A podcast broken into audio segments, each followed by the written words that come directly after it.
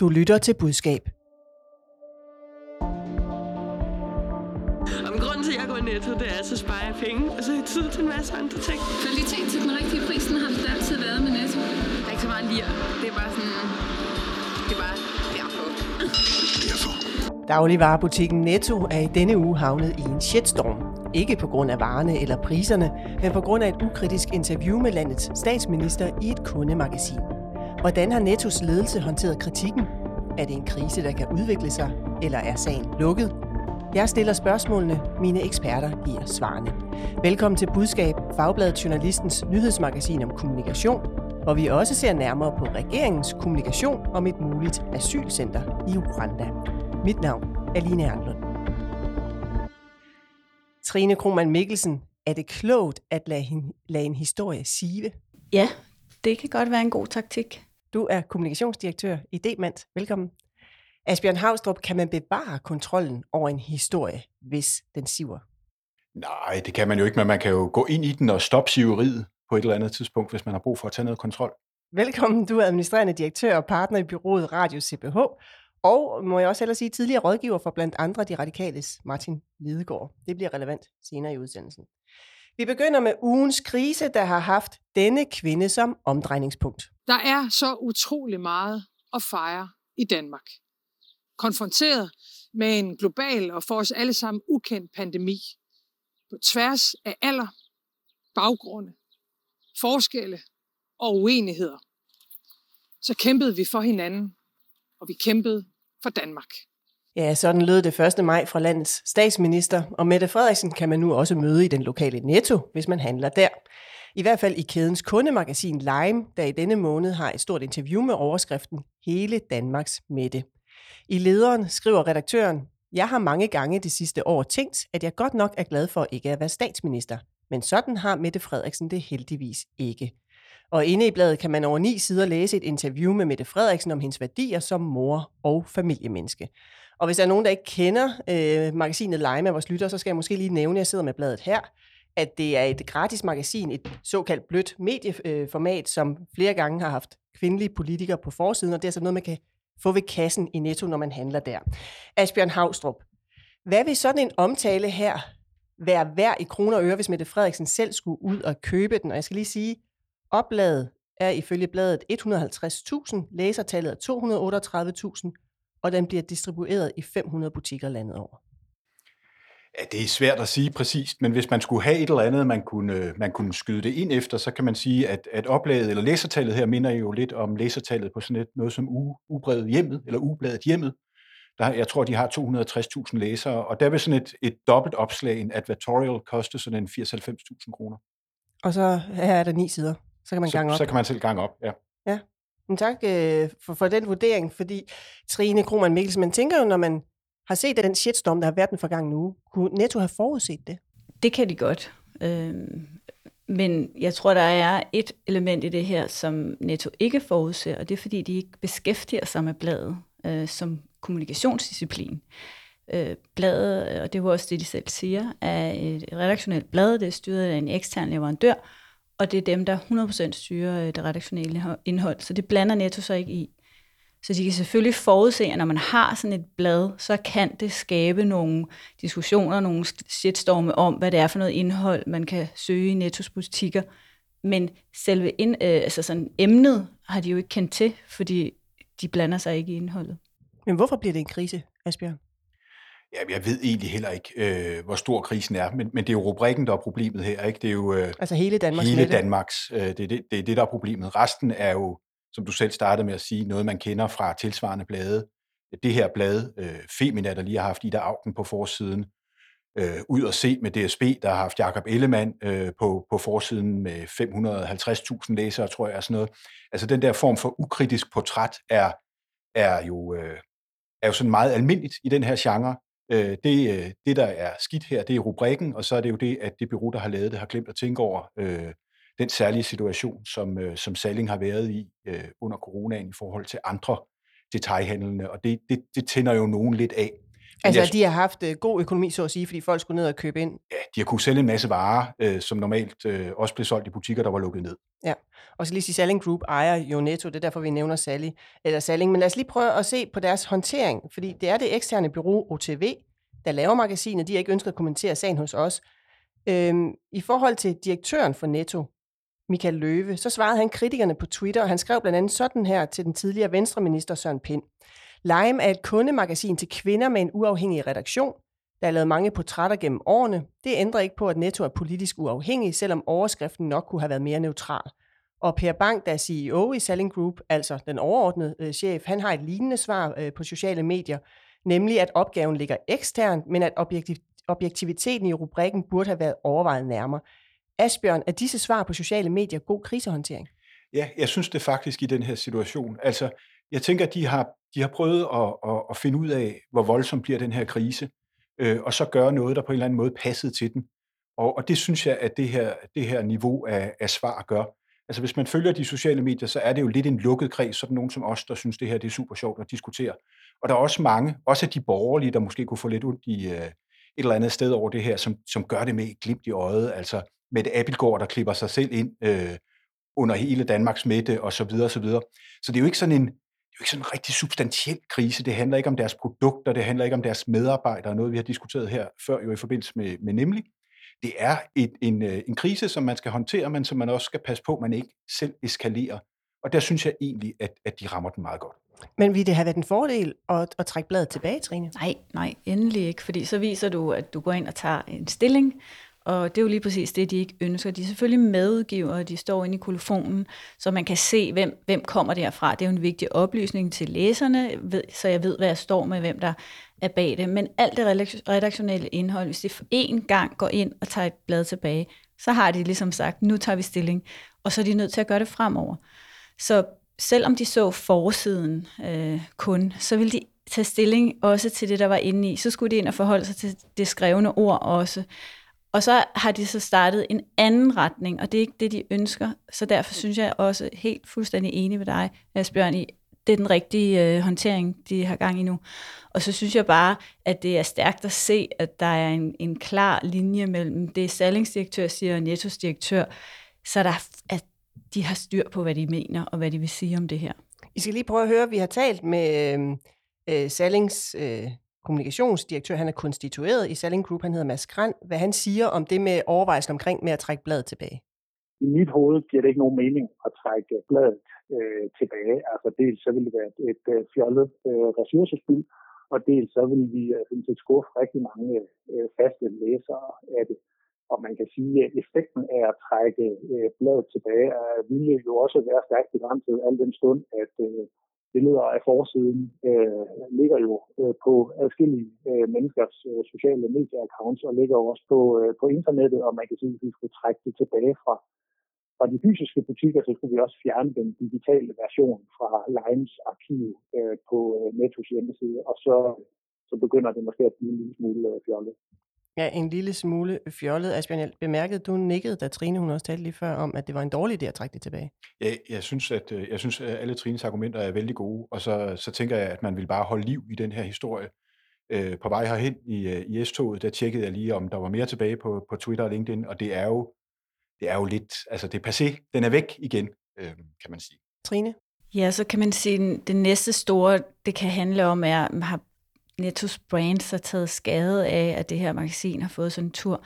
Og der tror jeg alligevel, der er så stor afstand for Lime-brandet og Netto, til at, at det ikke, man kobler det ikke sammen på samme måde. Okay, der er nogen, der er blevet lidt sure over at se det i deres lokale Netto, så er der nogle andre, der synes, det er skønt. Øhm, og, og sådan synes jeg godt, at en fødevarevirksomhed øh, kan, kan sådan, ja, øh, have lidt forskellige holdninger fra sine, øh, sine kunder. Men det er jo ikke første gang, vi taler om en krise øh, her i Budskab. Asbjørn, øh, da du var med øh, sidst, det er godt halvanden måned siden i marts, der talte vi om nemlig.com. I første omgang, den talte vi så om tre, øh, tre afsnit. Øh, den fortsatte den krise nemlig. Men, men der sagde du øh, det her med, fordi nemlig.com, der blev beskyldt for øh, dårlige arbejdsforhold for chaufførerne, øh, deres øh, forsvar var jo, at det lå ude hos deres leverandør, altså det lå eksternt. Lidt det samme argument, man her ser hos øh, Netto og hos Selling Group, nemlig det ligger ude hos et contentbureau i byen, det her. Der skulle du lige prøve at høre, hvad du sagde, Asbjørn, for der mente du jo, det var en dårlig strategi at holde krisen ud i strakt arm. Man kan ikke sige undskyld for noget, man ikke har gjort, og omvendt kan man ikke differentiere sig for noget, øh, man har gjort. Så kommer man til at fremstå som sådan lidt komiske ali. Og, og der er jo ingen tvivl om, at det er de øh, samarbejdsvilkår, som nemlig tilbyder vognmændene, som flyder ned til den enkelte øh, chauffør. Ja, du må lige forklare, hvorfor var det en dårlig strategi for nemlig at holde krisen ud i strakt arm, men derimod en god strategi for Netto og Salling? Jamen, jeg, jeg synes faktisk heller ikke, at Netto og Salling nødvendigvis holder den ud i strakt arm. Jeg synes, Per Bang og, øh, og Nettos direktør øh, giver kritikerne ret i, at den her rubrik øh, er, er, er ramt skævt. Og samtidig gør de så opmærksom på, at, øh, at det er en, øh, en i princippet uafhængig øh, redaktion hos UTV, som har, som har vinklet og interviewet og produceret det her blad. Og det kunne de jo sådan set godt have lavet være med. Altså, der er sådan set ingen, de kunne bare have sagt, at de var enige at det her var uheldigt, men de har jo en interesse i at få forklaret, at de ikke sidder og redigerer de her artikler, og det er det, de gør. Og så er der jo den kæmpe store forskel på den her krise, at den handler om et, øh, et gratis magasin, og ikke om, øh, om Nettos kerneydelse, modsat øh, nemlig krise, som handlede om deres distributionsmodel, som i virkeligheden vel er motoren i deres forretning, det der differentierer dem fra alt andet. Så hvis kritikken var gået på forretningen netto, så kunne man ikke holde den ud i strakt altså hvis man havde haft øh, for gamle kyllinger i, øh, i, i køledisken, så kunne man ikke have sagt, øh, det var fordi leverandøren kom for sent med dem, og så var vi nødt til at lægge dem ned alligevel. Altså, så, så, så det handler om det, og så handler det om, at det her faktisk til synlædende, medmindre der er nogen, der spinder, er, øh, er redigeret ude hos OTV, øh, og det gør de så opmærksom på. Trine? Jo, men jeg synes også bare, det viser, at, at kommunikation er jo ikke en opskrift, så hvis man holder noget ud i strakt arm den ene gang, så gør man det altså ikke nødvendigvis den anden gang. Så det, jeg, jeg er også fuldstændig enig i øh, Asbjørns tilgang til nemlig, og, og vi er så også tydeligvis meget enige her. Måske bliver vi uenige senere i programmet, jeg ved ikke, men, øh, men jeg, jeg synes i hvert fald, at det, det siger meget om, hvad er kommunikationsfaget. Altså, vi har ingen endegyldige svar. Altså det er ikke sådan, at 2 plus 2 altid Nej, giver 4 det, nødvendigvis? det gør det ikke. Det gør det ikke i kommunikation, og der er også enormt mange øh, folk, der ikke er uddannet i kommunikation, der kan komme med svar til, hvordan vi skal drive kommunikation. Og det siger bare enormt meget om kommunikationsfaget. Der er så mange svar, og der er så mange på den ene og på den anden side øh, for os, når vi arbejder med kommunikation professionelt. Vi lukker ned for emnet, og vi skal videre til dagens andet emne. Nu skal vi se nærmere på en opsigtsvækkende historie, der har fyldt mediebilledet de seneste uger. Den 28. april lagde Udenrigsministeriet i Rwanda et foto ud på Twitter og takkede to danske ministre, Flemming Møller Mortensen og Mathias Tesfaye for et fint møde. Flemming Møller Mortensen er udviklingsminister, Mathias Tesfaye er udlændinge- og integrationsminister. Historien om det mystiske besøg bredte sig til danske medier, og Udenrigsministeriet bekræftede senere samme aften i en pressemeddelelse, at de to ministre havde besøgt Rwanda og var blevet enige om at indgå samarbejdsaftaler om gensidig interesse i et tættere asyl- og migrationssamarbejde. Ugen efter offentliggjorde Udenrigsministeriet så en form for samarbejdsaftaler. I den ene er regeringens vision om et asylcenter uden for EU nævnt, og samme dag sagde Mathias Tesfaye, og her er det fra den 5. maj. Den danske regering har en ambition om et mere retfærdigt asylsystem, og det forudsætter, at vi finder et partnerland uden for EU. Og vi har præsenteret vores idé for mange regeringer, øh, også for Rwandas regering. Men hvad de konkrete samtaler handler om, der bliver nødt til at være lidt øh, i hvert fald et stykke tid nu. Ja, et stykke tid endnu, siger han, han må være hemmelig. Trine Krohmann Mikkelsen. Jeg er oprigtigt talt i tvivl, om regeringen har styr på kommunikationen her, eller om regeringen ikke har styr på kommunikationen. Altså, det starter med et tweet fra Rwanda, og så bliver vi andre opmærksom på sagen. Hvad er din vurdering? Min vurdering er, at de har styr på det. Og det Hvorfor? er planlagt. Øhm, hvis jeg, hvis, altså, når jeg ser på det udefra, og, og med mine briller på, på kommunikation, så virker det som om, de har taget en procestilgang til det her. Øh, hele området, asylområdet, integrationsområdet, er vældig svært. Øh, og vi kan også se lige nu, at der er mange sager. Øh, børnene i Syrien, møderne i Syrien, der er øh, hjemsendelse til øh, Damaskus. Øh, der er mange asyl, svære sager i øjeblikket på det her område. Det er der altid, men det er der også lige nu. Så kommer med en, en ny sag på området, selvom det er en politisk intention, selvom det er noget, man gerne vil, men ved, man faktisk nok også har ret god opbakning i øvrigt, så kan det være en god idé, og øh, jeg ved ikke, om man kan sige, at de lister den ud, men man tager en meget forsigtig, vi kalder, i, i det kommercielle verden kalder vi det et soft launch, altså man lancerer noget lidt forsigtigt, fordi man er interesseret i at se, hvad sker der, når jeg lancerer? Hvad sker der, når jeg begynder at tale om det her emne? Hvordan reagerer mine stakeholders på det? Så det, og det tror jeg bevidst, de har gjort. Øh, det, det er i hvert fald det eneste, jeg kan se, der giver mening, og ellers så er de altså, så vil det andet svar være, at så er de ikke så skarpe, fordi selvfølgelig kommer sådan noget ud. Asbjørn, har den danske regering ønsket det tweet for Rwanda, tror du?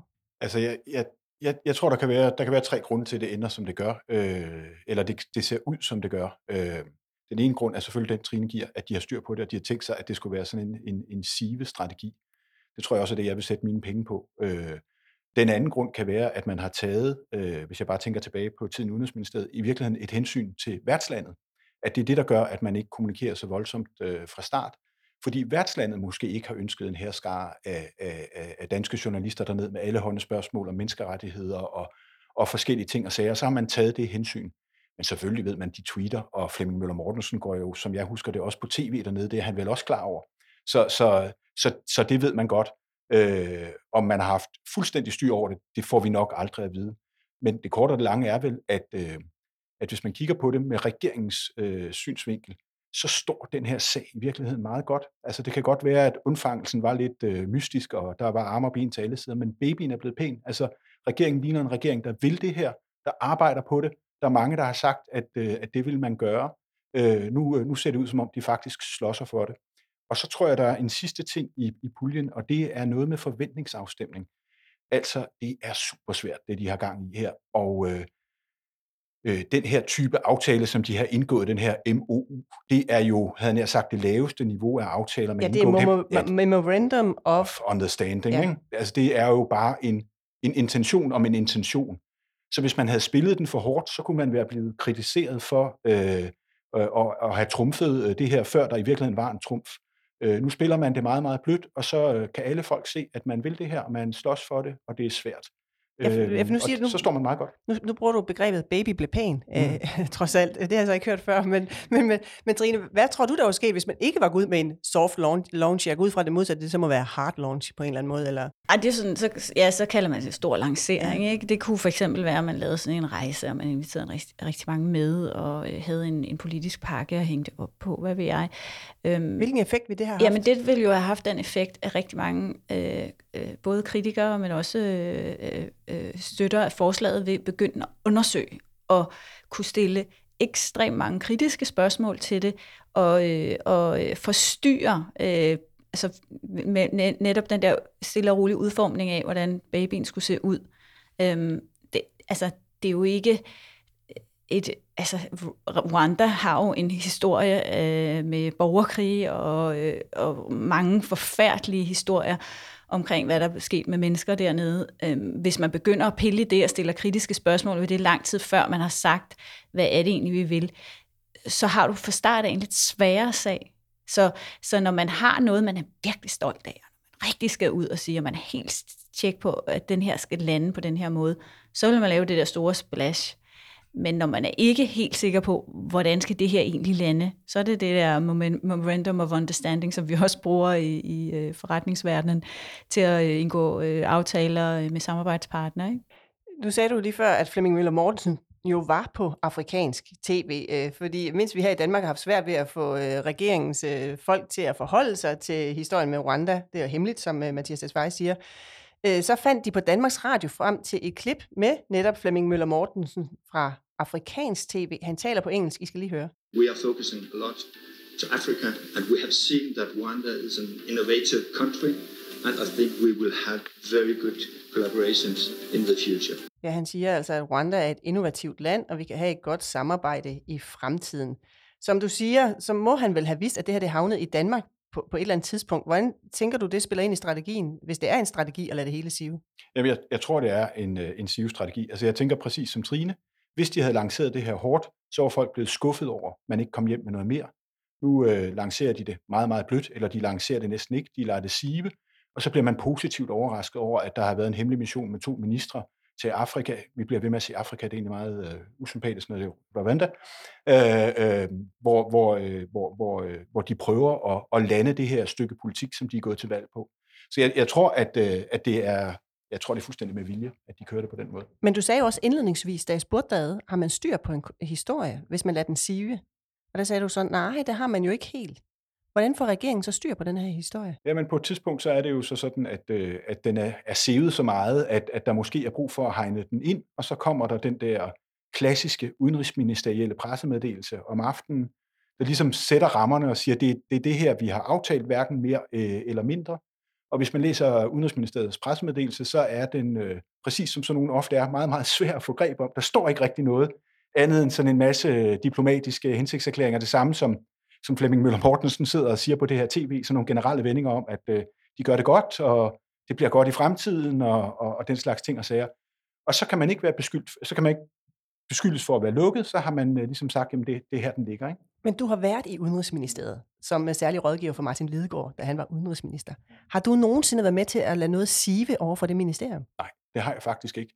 Øh, og, øh, og generelt som en, der har arbejdet for øh, en tidligere regering, så må man jo bare sige, at, øh, at den her regering har enormt god, godt styr på, øh, på sin kommunikative værktøjskasse og enormt godt kontrol over, hvornår øh, de vil kommunikere om noget og ikke kommunikere om noget. Og Tesfaye siger det jo direkte, øh, når han bliver spurgt af journalisterne. Det holder jeg lige hemmeligt lidt endnu. Og der, der har tidligere regeringer og kommende regeringer meget at lære. Nej, jeg har aldrig været med til at lade noget sive. Men det har du, Trine, ved jeg. Ja, det har Hvornår jeg. har det givet mening for dig? Jamen, øhm, Altså her taler vi så ikke politik, men nej, øh, virksomhed, nej, ikke? Ja, øhm, jamen jeg har både i forbindelse med håndtering af kriser, øh, hvor man gerne vil påvirke historien i en retning, øh, så har jeg øh, forsøgt øh, at øh, kan man sige, øh, få nogle historier ud, som øh, ikke nødvendigvis skulle sådan sendes ud som en pressemeddelelse, men hvor man lige tager fat i en journalist og siger, vi har i øvrigt gjort det her, kunne det ikke være øh, interessant? Hvad er det for eksempel? Jamen, øh, et konkret eksempel fra min tid i SAS på øh, en kæmpe øh, kan man sige, problematisk sag i 12, hvor øh, selskaber ved at gå konkurs og skulle øh, forhandle med deres øh, øh, med de flyvende. Der, øh, der gør man det, når, når et, et selskab er i vanskeligheder, så sender man øh, kontanter med ud med de flyvende, fordi øh, man kan risikere, at man ikke kan tanke, når man kommer ud. Øhm, og det er sådan, altså, det er ganske almindelig Folk praksis, ikke? igen. Ja, øh, så det gjorde vi. Øh, men man kan sige, at gøre det sender jo også et signal om, at det er vanskeligt. Virksomheden står i en vanskelig situation. Så den historie øh, var selvfølgelig interessant at få ud. Øh, så, øh, så, så da vi havde gjort det og sendt dem afsted med kontanter, så synes vi, det kunne da være meget godt, hvis der var nogen, der ville dække den historie. Men I gik ikke ud med den. så- Nej. Hvordan læggede du den så? Hvad gjorde du helt konkret? Så tager man jo fat i nogen, man kender, og siger, vi har lige gjort sådan her. Ja, det er interessant, ja. Og så spørger de jo rundt og spørger andre, og er det rigtigt, og gør man sådan? Og ja, det gør man. Jeg har også det modsatte, kan man sige, hvor man, hvor man har den der store sag, man gerne vil ud med. Øh, det mand, hvor jeg nu øh, har indgået aftale med Philips om at lave deres høreapparater. Øh, og da vi skulle lancere det, så, så konkurrerer vi faktisk lidt med vores egne mærker, øh, men, men det kunne også skabe noget utryghed i markedet, at vi gik ud med den historie. Så der var det lidt vigtigt for os at komme ud med den i, i, i små skridt, så vi ikke gik ud og lavede den her kæmpe nu, og sådan her ser høreapparaterne ud. Men først havde vi det der MOM, Memorandum, MOU, Memorandum of Understanding, som vi fortalte, nu har vi lavet det, og så næste skridt er så, nu bliver vi mere konkrete, hvad er indholdet. Så det, det er egentlig, jeg synes ikke, der er noget, der er ikke noget fordækt eller øhm, hemmelighedsfuldt i det. Nu måske til Sverige føler sig lidt hemmelighedsfuldt, men, men som virksomhed er det bare en måde at sige, at vi, vi, vi bliver nødt til at tage nogle små skridt. Ja. Ja, men kan man give et godt råd om, hvornår er det så en god idé at lade noget sive, Asbjørn? Ja, altså det kan man nok godt. Øh, det er det jo, øh, når, når, når, når man ikke selv vil være sådan hovedafsender på, på historien, men man i virkeligheden gerne vil stå et sted, hvor det ser ud som om, at, øh, at det er nogen andre, der har fået øje på det og kommer og spørger. Og for fuldstændighedens skyld, så skal jeg måske lige sige, at nu lød det som om, at, øh, at der aldrig var noget siveri i politik. Altså politik er jo en lang siveøvelse og spørgsmål om, hvem der framer, hvad der, hvad der foregår på forhandlinger og alt muligt andet. Så det er en stor siveøvelse, men der hvor jeg der hvor jeg aldrig har oplevet, det er sådan et officielt statsbesøg, som man lader sive, med mindre at, øh, at, at det er sådan hemmelige ting, eller man tager ud til farlige missioner eller noget andet. Det har jeg aldrig oplevet, men ellers er der jo masser af siveri i politik. Trine, nu gav du nogle eksempler på, hvornår du lader noget sive, men kan du give et godt råd til folk derude om, hvornår man skal lade noget sive? Jamen, man skal jo ikke lade noget sive, hvis det ikke har noget på sig. Så hvis vi, øh, øh, den historie i SAS, hvis den, hvis den ikke havde noget på sig, så var det jo et spinforsøg. Her var det en, en, en historie blandt mange historier om, hvad der skete lige de der. Det var syv dage i vanvittige øh, forhandlinger og modvind og, og, og forfærdelig situation, at vi stod med et nationalt flyselskab, som måske stod over for en konkursscenarie. i, i, i den situation, så, så, må, så, skal, så bliver det belyst fra mange sider. Så hvis man oplever, at en sag ikke bliver belyst tilstrækkeligt, øh, men, men, men det ikke egner sig til at være en pressemeddelelse eller en stor lancering, eller hvad ved jeg, så kan det jo være en god idé. Det gør man jo generelt også med positive nyheder. Øh, jeg ved ikke, om man kan kalde det SIO, men der tager man jo fat i nogle journalister, der siger, hvis, hvis du får den her historie alene, øh, og dækker den, øh, kunne det være interessant for dig? Og, og, og det er jo en form for også at lade gode nyheder sive ud på en måde, som ikke øh, nødvendigvis har sådan en stor lancering omkring sig. Så det, det bliver jo ofte brugt sådan mere eller mindre sådan reaktivt eller proaktivt. Ja. Mm. Jeg kunne godt lige tænke mig at få et sidste kommentar for dig, Asbjørn. Hvordan synes du så, at regeringen står nu? Du sagde, at baby blev pæn, men hvordan står regeringen nu fremadrettet i forhold til at få kontrol over historien? Jamen, altså, jeg, jeg synes, at de har fået i virkeligheden det optimale ud af den her historie, og en meget god lakmustest på det er jo, at, at, øh, at det kritikerne kører på, det er sådan noget proces. Jeg øh, lagde mærke til, at øh, Markus Knudt for eksempel var ude, og han havde ingen øh, substantielle kommentarer til det, de havde haft gang i øh, dernede, men han var sur over, at han ikke var blevet øh, orienteret i udenrigspolitisk nævn først. Og det er jo sådan et meget godt tegn på, at man måske har fat i substansen. Det, der bliver super svært for dem, det bliver jo øh, den her forventningsafstemning. Altså, hvor hurtigt kommer det her til at gå. Fordi sådan noget udenrigspolitik, det er noget langsomt noget. Øh, så det er en sag, hvor, øh, hvor det er meget svært ikke at skuffe, også selvom man i virkeligheden øh, gør det godt, fordi folk hele tiden vil forvente, at så tager man ned og så snakker man lidt med nogen dernede, og så er der nok en lejr i overmorgen. Og sådan kommer det ikke til at foregå. Så forventningsafstemning, det er den store kommunikative udfordring, tror jeg. Ja, vi skal til dagens sidste emne.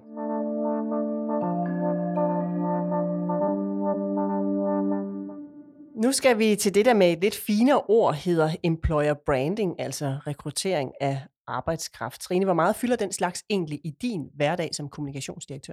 Sådan konkret, så ligger disciplinen faktisk i vores virksomhed i HR. Så, øh, så det er ikke mig, der har ansvarsområdet, men det er øh, et, et kæmpe emne øh, også i øjeblikket, det har også været over mange år. Og jeg vil ikke sige, at det handler nødvendigvis bare om rekruttering. Det handler om, hvad er jeg for en arbejdsgiver? Hvad er det for et signal, jeg vil sende som arbejdsgiver? Og derigennem kunne rekruttere eller fastholde øh, medarbejdere. Ja. Helt konkret lige nu, der står flere restauranter og caféer med et problem efter øh, genåbningen. De mangler nemlig arbejdskraft.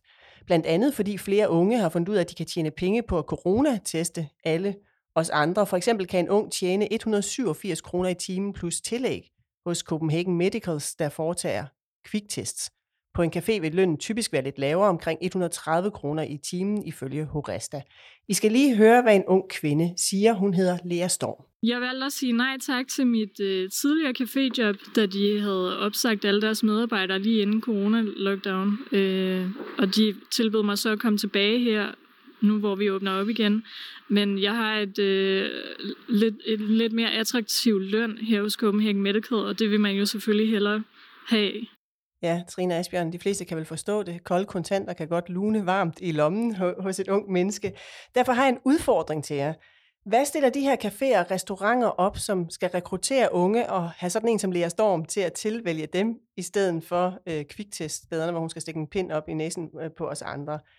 Trine, Hvordan vil du gribe den employer branding opgave an hos den lille lokale café? Ja, det, det, nu nævner du lige præcis den lille lokale, ikke? fordi hvad har de af ressourcer at gøre godt med, når det kommer til sådan et stort, øh, flot begreb som employer branding? Der har de jo ikke altså, øh, en stor værktøjskasse at sige pengene til at investere i det.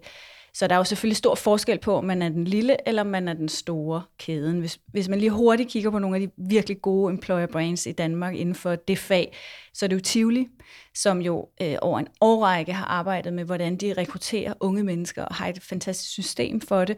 Og, og når man har arbejdet over en årrække med det, så har man også en pool af unge mennesker, der bare gerne vil arbejde. McDonald's er også et godt eksempel på det. Hvad gør de, hvad gør de af gode ting? Jamen, de har jo et program for at rekruttere ind. Så når du for eksempel skal være ansat i Tivoli, så skal du igennem et stort program, hvor de udvælger en masse, og de lærer dem op i Tivoli-tankegangen. Og så er der så i øvrigt Tivoli-brandet, som bare er et, et utroligt stærkt brand, og de er gode til at kommunikere øh, i Danmark. Ikke? Øh, hvis man så tager den lille, hvad, hvad, hvad kan man så gøre? Øh, der er jo en, en, øh, en, en forening, Horestra, som, som står for organisering af restauranter og hoteller osv. i, øh, i Danmark.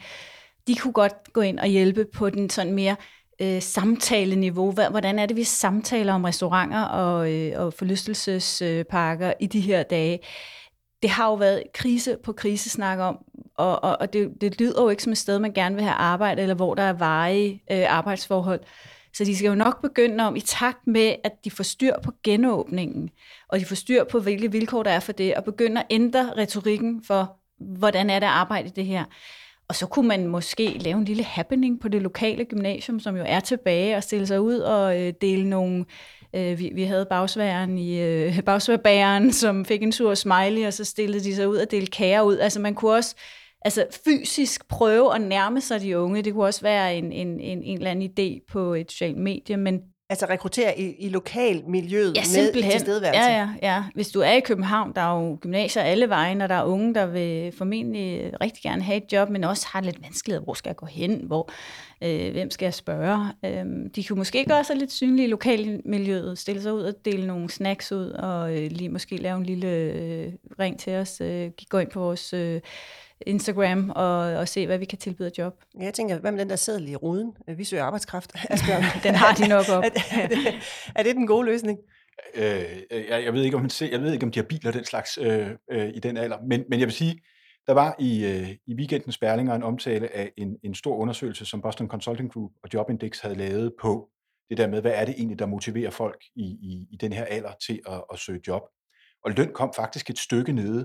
Øh, det handlede meget om værdier, og det handlede selvfølgelig om sådan nogle store værdier, som øh, at gøre noget ved klimakrisen og FN's verdensmål og sådan noget. Det er lidt svært, hvis man er en lille café. Men det handlede også rigtig meget om sociale værdier. Altså kommer man til at indgå i et socialt fællesskab, som er attraktivt. Et sted, man bliver glad af at gå hen og gå på arbejde. Og, øh, og det kan man jo arbejde med, også som lille café, og der kan man også meget let arbejde med at synliggøre det. Det kan være, at man på sin Facebook-side, i stedet for bare at have billeder af sandwich og hvad man ellers sælger, så også skal have billeder af, hvad er det egentlig, der sker, når der er lukket? Hvordan er det, vi sidder og hygger?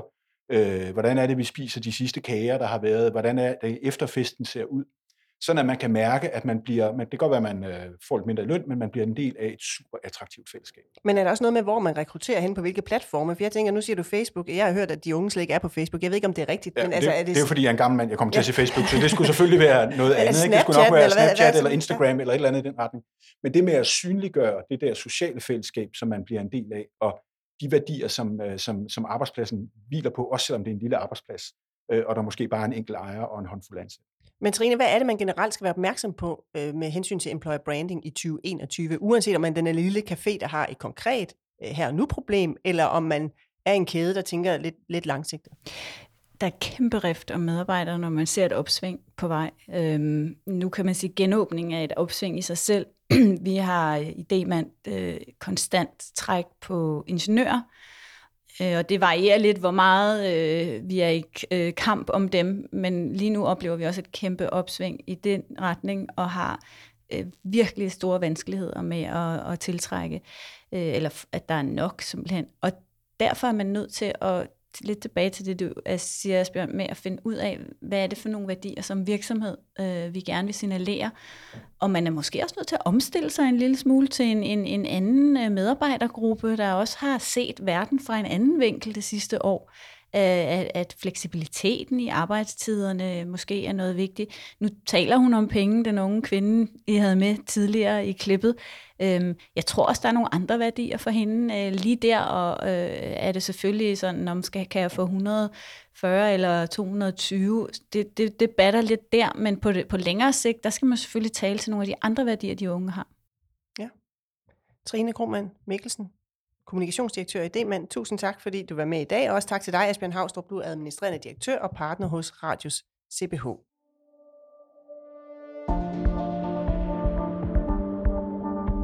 Du lyttede til budskab, der er skabt af Fagbladet Journalisten. Redaktør er Marie Nyhus. Rakkerpak Productions står for lyd og teknik. Og i dagens afsnit har du hørt klip fra YouTube, TV2 News, Ekstrabladet, Kigali Today og P1. Du kan abonnere på vores podcast. Giv den meget gerne en anmeldelse på din vej. Mit navn er Line Erlund. Og husk, ord er ikke bare ord. Tilsammen udgør de dit budskab.